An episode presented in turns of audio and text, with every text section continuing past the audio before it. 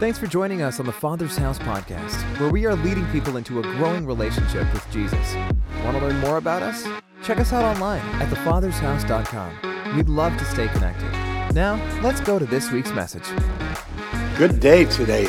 Aren't you glad you live in the United States of America? Aren't you thankful for that? Hey, just a couple of things. First of all, today, and she said I couldn't do this. No, she didn't say it, but if I did it, she would reprimand me later. I was going to lead you in happy birthday for Andrea, our worship pastor. Wow. Isn't that great? Happy birthday to you. Happy birthday to you. Happy birthday, Pastor Andrea. Happy birthday to you. Wow. Isn't she a great gift to the body of Christ? And I just want to say thank you for those of you that are honoring our pastors back there with the cards and the gifts. October is Pastor Appreciation Month, and it means a lot to read through those, some handmade cards and some sweet things to say thank you. And I just want you to know how much that we appreciate that. But also would ask you to not only do that for our pastors here in the house, but also pastors in our community that you know. We want to give that to them. I want to go into something today. So we have a lot of people online. Let me pull out my online church, and we're glad you joined us today.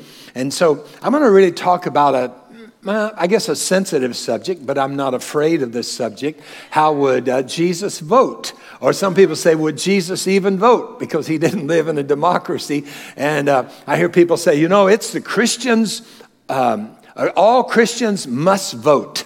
Well, I don't see that in the Bible, all right? So I think we should use our vote as we are in America, the freedom.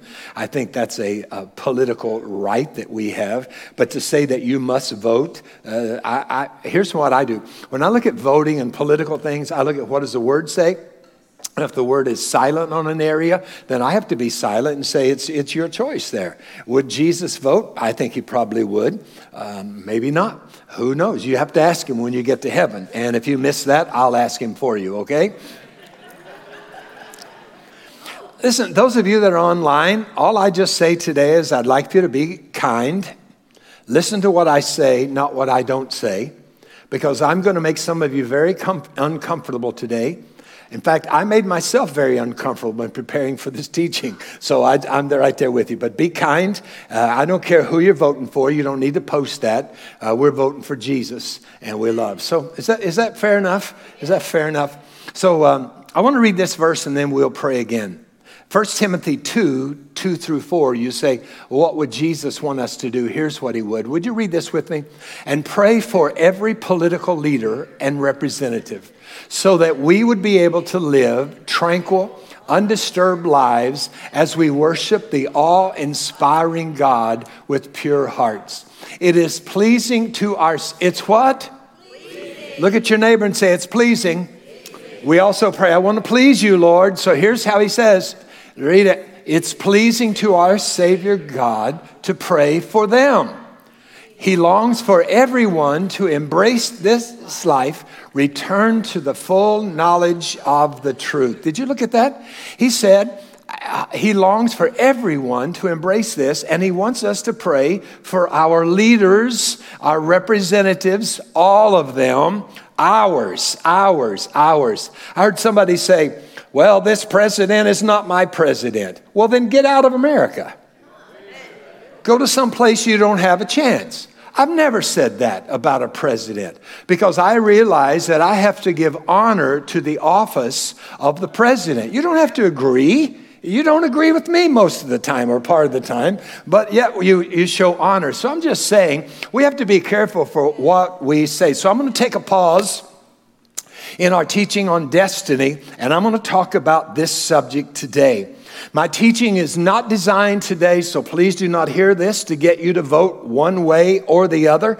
In fact, if you look around in this congregation today, you'll see a lot of people that will vote different than you. But different is not evil, and different is not bad. So just look around. There are a lot of different people from where they're sitting. They're going to vote different for you. So this teaching is not a sermon to make you feel good. to flip over a chair or jump up and raise your hands in the air. It's really, I know sometimes the word makes us feel good, but then sometimes the word makes us feel uncomfortable also. But here's what I know. His word holds final authority. Would you agree with that? His word holds final authority. I want also to say as clearly as I know possible, I'm going to stick to my manuscript pretty close today. It's not like a usual teaching. I probably won't jump up and run around. And for those of you that are new, you'll have to come next time and see. No, we really don't do that. But I want to stick to the manuscript because I know how easy it is for people to think I'll take things out of context, or how easy to hear people say something I didn't say. So I want to stick pretty close to that. From the very outset of what I'm going to say today, and many of you, how many of you have already voted? I know Anita and I voted, probably about half. So this will be good for us because what I'm going to talk about today is not only for this election, but it's what happens after the election. Here's what I want you to know. The church does not ultimately depend on what happens in Washington. The church does not ultimately depend on what happens in Washington. My question is, have you been praying that 1 Timothy passage for the last 4 years? A lot of people are like, you know, they don't spend time coming to church. They don't spend time praying, but let a crisis come and they run straight to the church and they'll call Pastor Tim, even though they haven't been to church in 6 months. You got to see me now. You got to pray for me now. No, I don't. You've been dragging for 6 months, and now you're in a crisis. You think that I have to do it now. We are here for you. We care for you. We love you. And it's amazing. For 4 years, this scripture has said that we need to pray for all of our leaders, not just the president, but all, not just the ones that you agree with, but all of them. So the question is, as a believer, have we been doing that? And you say, well, no, I haven't. Well, then let's start a new thing today and say, you know what? From here on out, every day in my prayers, I'm going to do what it prays here, and I'm going to do this. I love this quote from Chuck Colson. Get your camera out. You probably want to take a picture of this. This is so good. Salvation does not come riding in on Air Force One. Wow. Isn't that great? Oh, man, we just got to get this person in. We got to get that. Salvation doesn't come riding in on Air Force One. Listen to me. The hope of the church, whether you're in the first century or the 21st century, is not found in political decisions, but it's found through the power of Christ, through his church, through his people. Amen? The Republicans may rage, the Democrats may plot. But whomever becomes our president in January 2021, I'm going to tell you one thing for certain. I prophesy right now what's going to happen. Are you ready? Write this down. I prophesy to you right now. Jesus will still be seated on the throne. Jesus will still be seated on the throne. I mean, he's alone is worthy of our hope. Therefore, I am not afraid of the results of the election. I'm not afraid of what's going to happen after the election. People say, well, you know, if this happens, then I've heard we're going to have riots, and I heard this, we're going to have a shutdown, we're going to have all of this. Look, Jesus is higher than all of that. Listen, presidents have come and presidents have gone. In fact, whole political parties have come and gone. How many of you remember the Whigs? Any Whigs left? Nope, probably not. And I don't know the future, but I know this. I know who holds the future, and it is well with my soul, and it should be well with you. Our King of Kings alone is the only constant, and guess what? He's not up for re-election, right? What scares me, one of the reasons, this is the first time I've ever really taught about this in the 25 years that we've been here, right, is that I see so much fear-mongering and division and name-calling, and just ugliness, and fear production. I would expect that from unbelievers. But to see that from believers on social media, I mean, I'm thinking, somebody's got to say something, and I think maybe we can start here, and we can do something. And whether you know it or not, we've all been victims of this peddling of fear. Here's an example. The Republicans are going to take away your opportunity to vote. The Democrats are going to take away your guns. So for $25, $50, or $100, you can make a difference in that. If the president is reelected, it's going to be the end of the world and there's going to be mass riots. If the Democrats are elected, it's going to be the eve of socialism and the end of the world. So if you'll give me $25, $50, or $100 right now, we'll make sure we take care of this, right? What is that? That's the peddling of fear. You know how you make money? You peddle fear. You peddle fear. And then we understand that. That's how they do that. But that should not be among believers, right? Everybody wants a piece of Jesus. Isn't that amazing? At Christmas and elections, everybody wants a piece of Jesus. Yeah, and football games, yeah. Some need it more than other times right now. They want Jesus to be on their side, right? Republicans are absolutely convinced because of their values that Jesus, if he were alive today, would be a Republican. The Democrats would say absolutely Jesus would be a Democrat because of our concern and care for individuals. And so there they are. So who's right? Would Jesus be a Republican? Would he be a Democrat? Well, I'm glad you asked that, because in Joshua chapter 5, we have God saying that he's really not on one side or the other. He's got his own political agenda. Look at this. In Joshua chapter 5, Joshua is about to go into the city of Jericho. Remember that? And as he starts to go in the city of Jericho, there's a huge man standing with a drawn sword. And so Joshua says this. While Joshua was near Jericho, he looked up and he saw right in front of him a man standing, holding his drawn sword. Joshua stepped up to him and said, "Whose side are you on, ours or our enemies?" And he said, read it with me, "Neither. I'm commander of God's army." This is the paraphrase. Joshua sees this huge man with a drawn sword. Are you on my side? Are you on their side? In other words, let's paraphrase it today. Are you a Republican? Are you a Democrat? Whose side are you on? Who do you want to win in this election? And God would say, neither. I'm not on your side. I'm not on their side. I'm on God's side. Jesus, listen, if you don't forget everything else I say, remember this. Jesus didn't come to take sides. He came to take over. Jesus didn't come to take sides. He came to take over. He set up a kingdom that is not of this world, a kingdom that will last forever and ever and ever. When people ask you, get ready, you want to take a picture of this because it's going to be good. When people ask you how you're going to vote in this upcoming election, your answer shouldn't be, well, I'm going to vote this way or I'm going to vote that way. But here's what we should say. I'm voting with God, because he has his own side. I'm going to vote for the party, person, or platform that best represents God's values to advance his kingdom. Right? I mean, that's where it's got to be. People say, well, you know, that person looks very presidential. And what does that mean? Well, they just, you know, they speak well. And just, you know, their words are just right. And what does that mean? We're not electing a Mr. America or a Mrs. America. We're electing someone to lead in this nation. And we need to be sure that as a church, we're not backing away from biblical truths.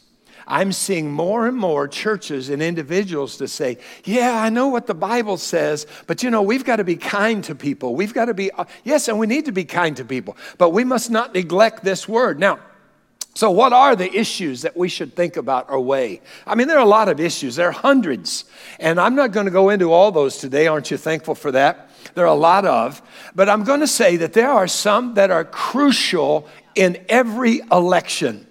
And we as believers in the church must learn to stand up unashamedly, with passion, and with compassion for what the word says, for not what others say. So Peter said this, we ought to obey God rather than man. How many of you believe that? We ought to obey this word rather than the fear of man. First of all, before I look at these issues, I want to say I just added this this morning. Honor is something that must be given to the position. right? Honor. Honor is given to the position. Whoever is elected, I will immediately afterwards, I will honor the position of that office, because as a Christian, I'm called to do that. 1 Peter 2, 13 through 17 says, in order to honor the Lord, look at this, you must respect and defer to the authority of every human institution. That's our political system. Whether it be the highest ruler, president, or the governors that he puts in place to punish lawbreakers. That's what government is about, is to bring law and punish lawbreakers, and to praise those who do what's right. For it is God's will for you to silence the ignorance of foolish people by doing what is right. As God's loving servants, how many of you are his loving servants? You should live in complete freedom, but never use your freedom as a cover-up for evil. Recognize the value of every person and continually do what? Show love to every believer. Live your lives with great reverence and in holy awe of God. Honor your rulers. Some of you will need to come to the altar today or on your way home and say, Lord God, forgive me, for I have not honored our political officials the way that I should. Now, that doesn't mean that you agree with them. You can say, I agree to disagree with you, and I love you, even though I totally disagree with you. But I honor the position that you're in. That's critical. So what are some of these issues? Well, I think one of the issues is, in every election, is the protection of the innocent. The protection of the innocent. Chief among the government's responsibility, Paul says in Romans 13, 3 and 4, is the protection of the weak and the vulnerable. The weak and the vulnerable. And there's no more vulnerable group in America, in the world today, right now, than unborn babies in their mother's womb. A baby's right to life is one of the most critical issues in the world today. Perhaps the most critical. I don't really know. But in Scripture, we all know that life begins at conception. We can't back down from that. We can't back down and say, but life begins at conception, and God says, thou shalt not kill. God commands us not to murder.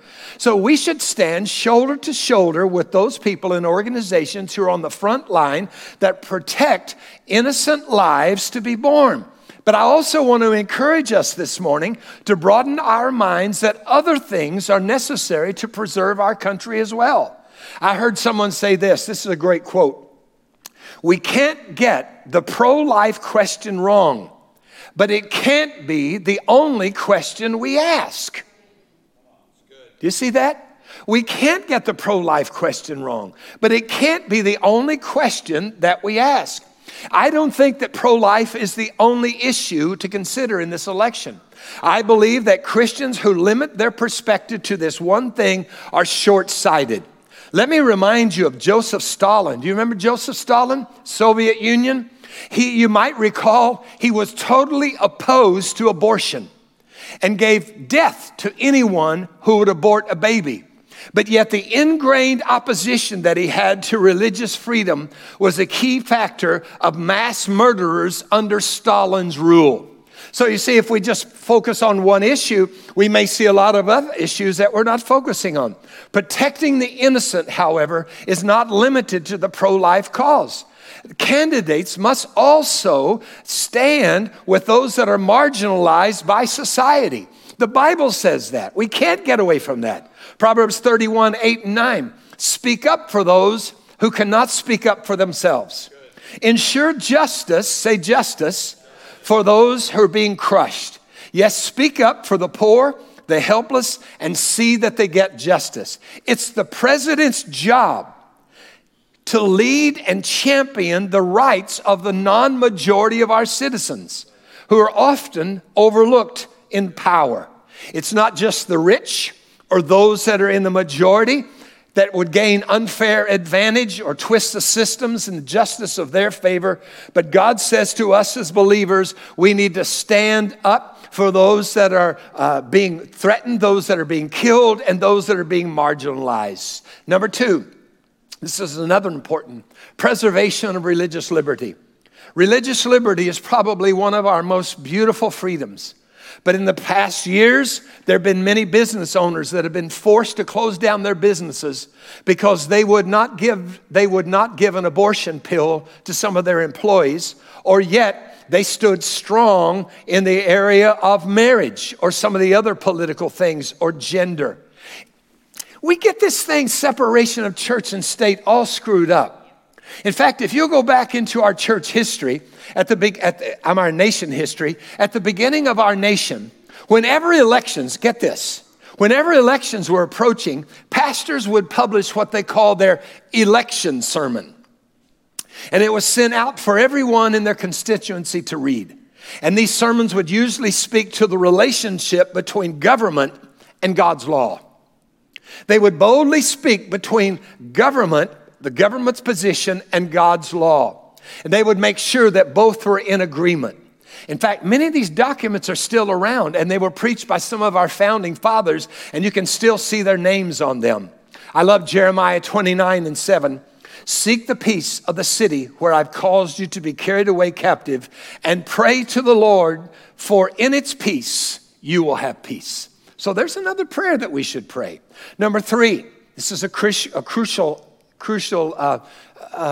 area that we as a church have to stand up against. It's racism.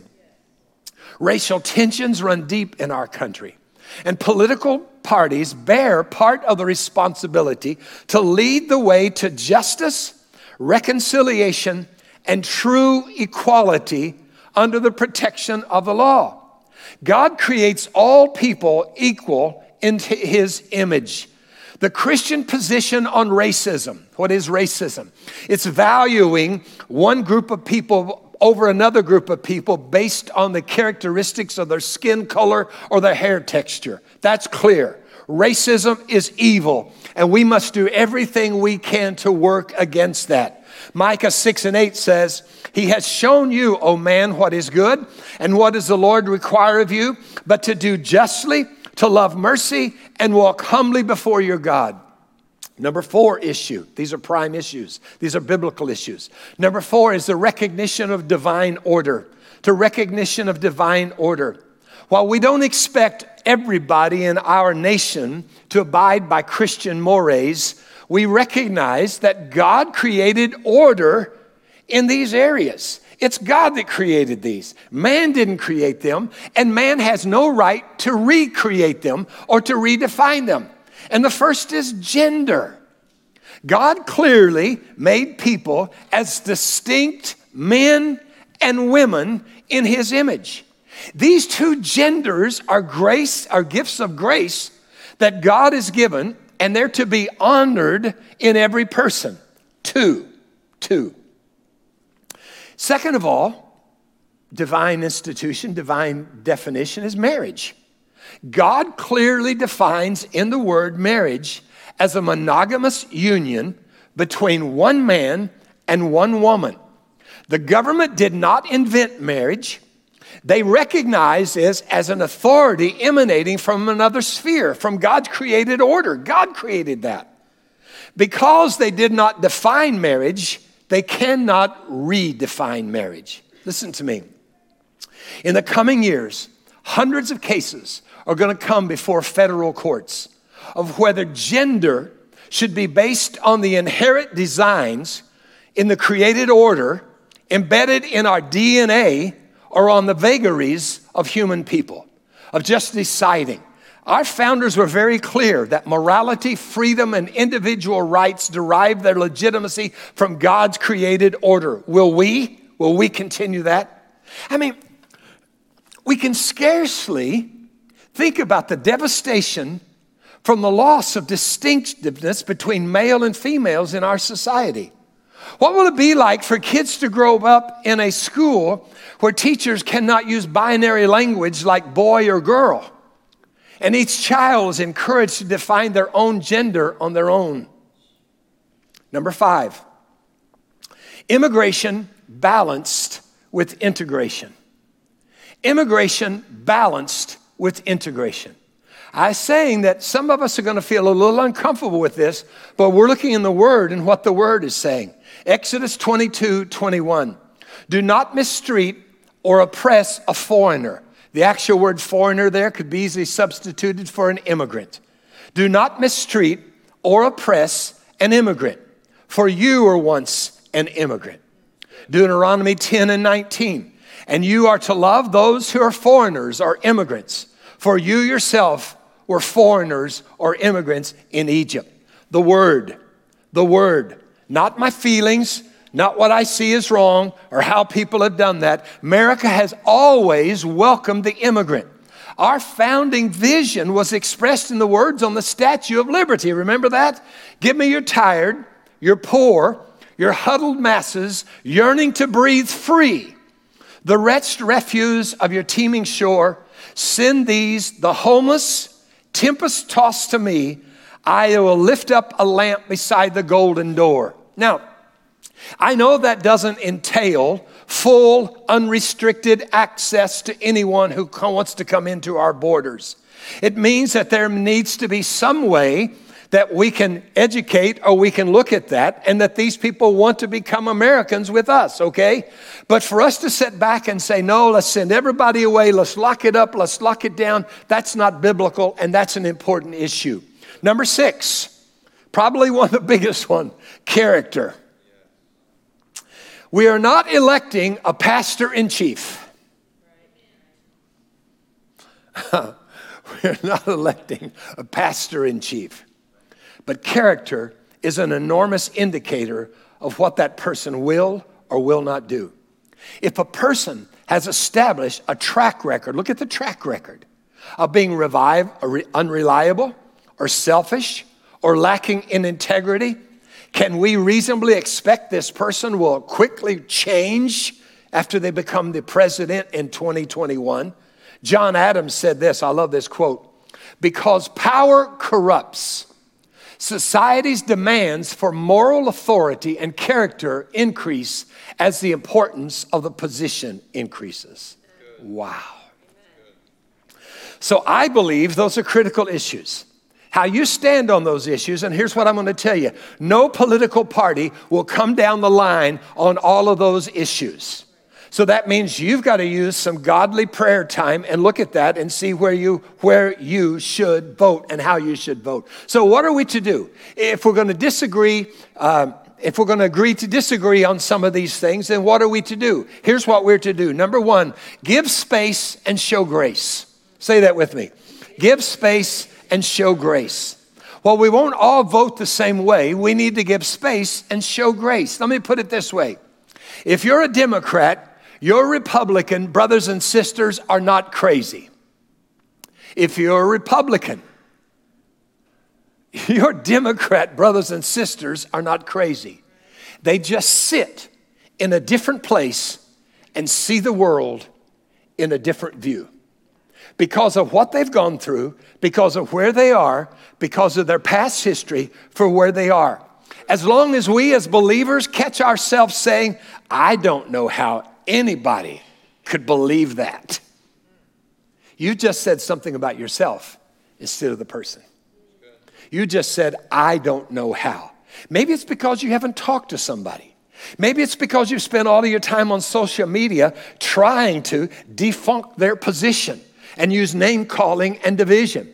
Maybe it might be good to sit down with somebody that has a different opinion than yours and say, help me to understand where you're coming from. Help me to understand in that. And then you don't try to set them straight. You just say, yeah, And you say, but what if they don't ask my opinion? Well, you don't have to give it, right? You can just say, you know what? I disagree with you. And if you want to talk about that, I'll talk about it. But why do we argue?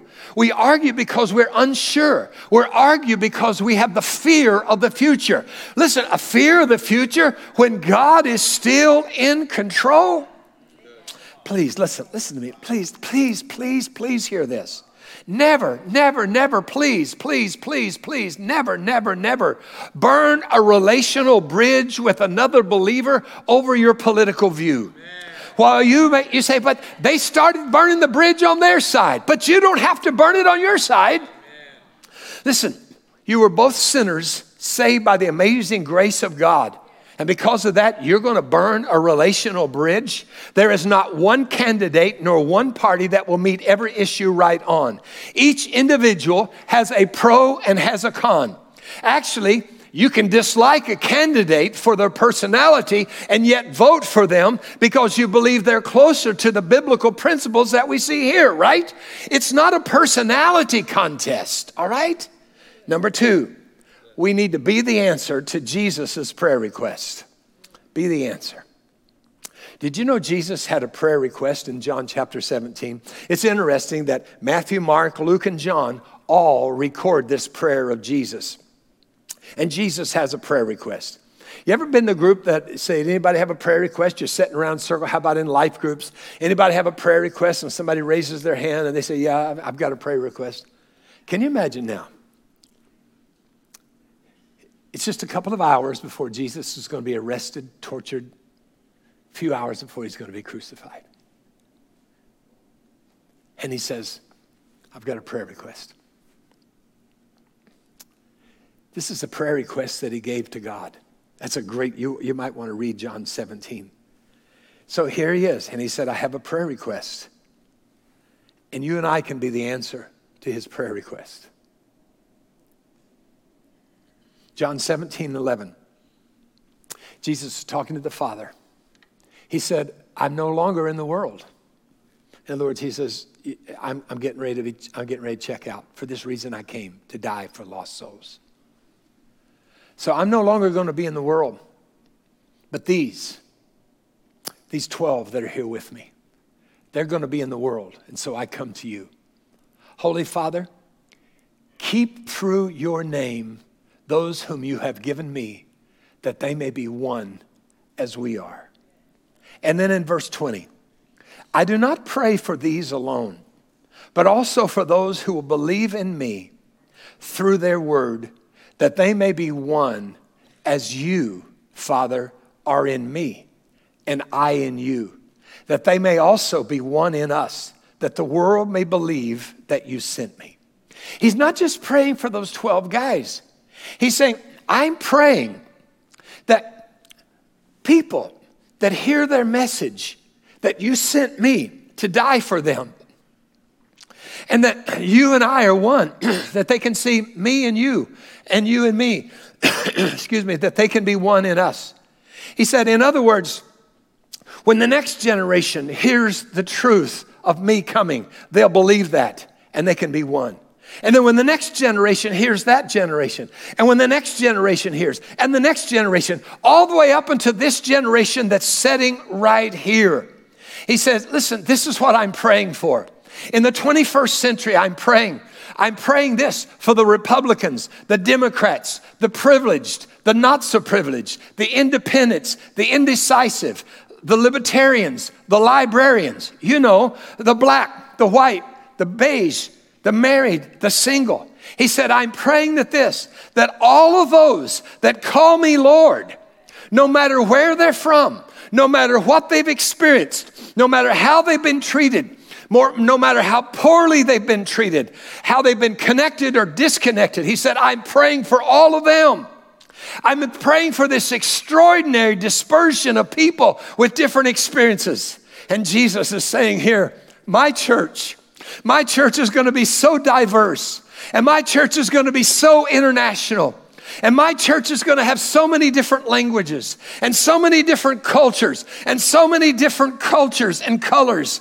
And he said, Father, just as you are in me and I am in you, may they also be in us so that the world may believe that you sent me. Yes, amen. Give the Lord a hand clap in that. Do you know why he prayed for oneness? This is a shocker. You know why he prayed for oneness?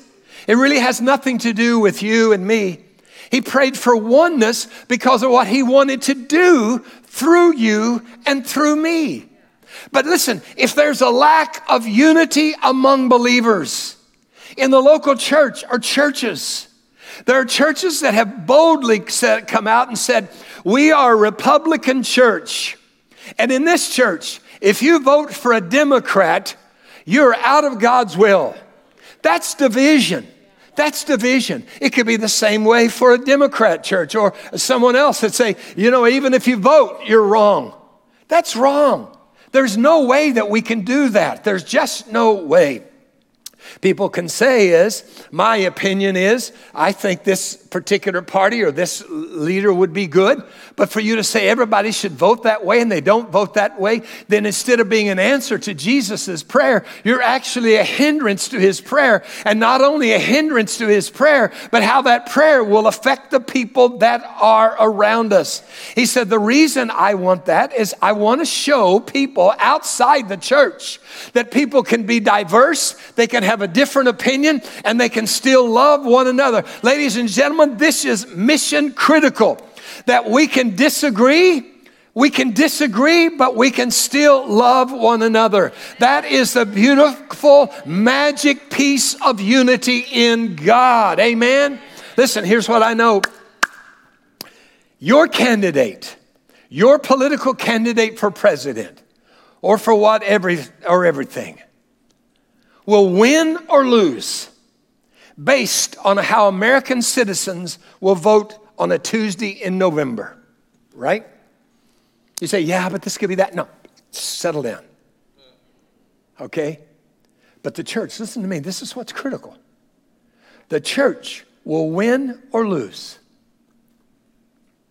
based on our behavior every single day between now and then and after the election. After the election is not a place for you to gloat, I told you so. It's not a place for you to rise up in riots with other people.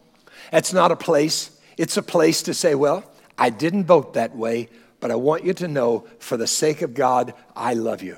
For the sake of what Jesus prayed, I want you to know I will agree to disagree with you. And now I say that person is my president and I will pray the prayer every day. Can you imagine what might happen if a president comes into office and this nation of America or churches would pray every day for God's kingdom and God's will to come into their life? You see, the church wins or loses, the community wins or loses, our nation wins or loses based on how we treat each other, love each other, and love our world every single day between now and then. Some of you need to get off social media for the next few days, all right? You need to get off. You need to stop watching CNN and Fox. You need to go straight to the platform of individuals and see what they say. I don't trust Fox. I don't trust CNN. I don't trust any of those because they're all slanted. They're all slanted, but I trust what this word says. So listen. Why would you, as a follower of an eternal king, allow yourself to be divided by a temporary political system, a temporary political leader, or a temporary political platform? In fact, both of those guys are pretty old. They could kick the bucket any moment. They're temporary. I'm saying, heck, ain't we got no young people? Where's the John F. Kennedys or somebody? I don't know. I don't know. You may not have liked him, but I have no idea. I didn't say I liked him. He's young. See, that was not in my notes. So I should have gone there, right?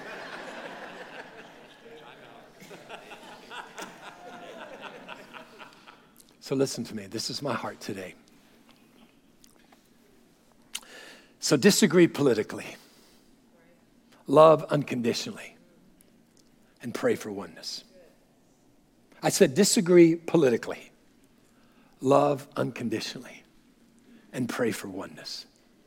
In case you didn't hear me, I said disagree politically, but love unconditionally and pray for unity. I got a message for you this morning from Jesus. Would you like to see it? Here it is. Kamala is beloved. Donald is fearfully and wonderfully made. Mike is cherished. Joe is important enough that I died for him. Love Jesus.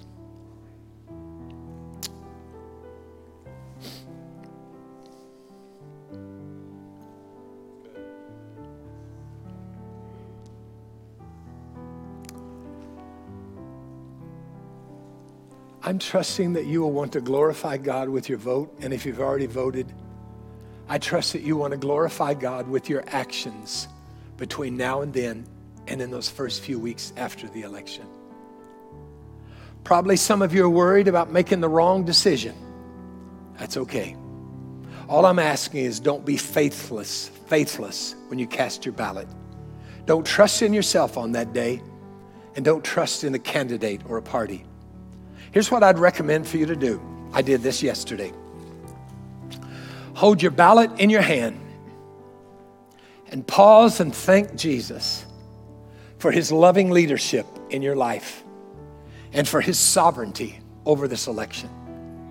Then as you check those boxes and you get ready to pass it in, before you get ready to put that in the machine, say this. Say it out loud. Lord, may your kingdom come. May your will be done. May your kingdom come. May your will be done. Let's pray.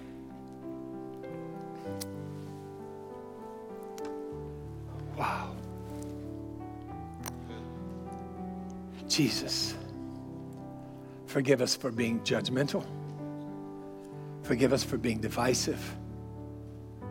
Forgive us for name calling people that you created. One of the founding rights that we have in this nation is religious freedom for all, not just for Christians. The difference that separates Christianity from other religions is that we don't kill people that we don't agree with. We show them the love of Jesus Christ through our actions and through our heart. Father, I pray that you'll use this church to be a catalyst, to bring a godly revival into our nation.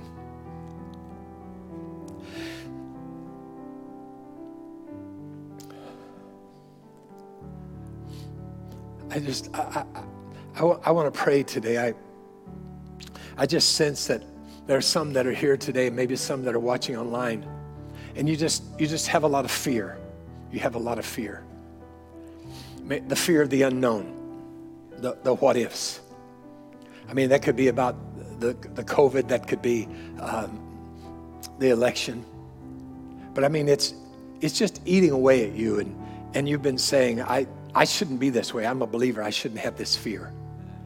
Would you raise your hand and make eye contact with me today if that's you? I want to pray for you. Just lift your hand and say, yeah, that's me. Thank you. Thank you. Thank you for honesty today. Thank you. Thank you. There's nothing wrong. There's nothing wrong with that. In fact, 365 times, right? The Bible says fear not. So in other words, they took for granted that we're going to have fears. And those of you that are watching online, I'm saying to you today that if you catch this concept, that Jesus didn't come to take sides. He came to take over and to establish a kingdom that will last forever and ever and ever. Yes, part of that fear will begin to dissipate. Now the Lord says, I sense this in my spirit. He says, quit watching so much news. Quit listening to what people say to you on social media. And every day wake up with this. This is the day that the Lord has made. This election's not going to sneak up on him. He's in total control. And I believe that his kingdom come, his will be done. I just pray that today. I pray that so strongly. I pray that so strongly. But I have this unusual sense today that someone's here or maybe watching online, that you've had desires to get into the political arena, but you've been uncertain. Is that the place for a believer? Well, heck yes. Why not? Why not? Or maybe you're here today, you're online, and maybe it's even from a young child, you thought, and how do I start? Well, we start locally. We start getting involved and making a difference there, and do that. But I don't know who you are or if you're here or you're watching online, but I just want to say to you, take godly, patient steps, get godly counsel, but God says a big yes. There's nothing wrong with Christians in the political realm. There's nothing wrong with that. You want to be sure that you're able to do that. You want to be sure that you can do that. Wow. Today you may be here and you say, you know what? my relationship with the Lord is not where it should be. And so I even have a tough time even asking him to help me with my fear, because I have the fear that I'm not ready to meet him. If he were to call for me today, I'm not ready to meet him. Let me remind you that Jesus came and he died on the cross for your sins and my sins.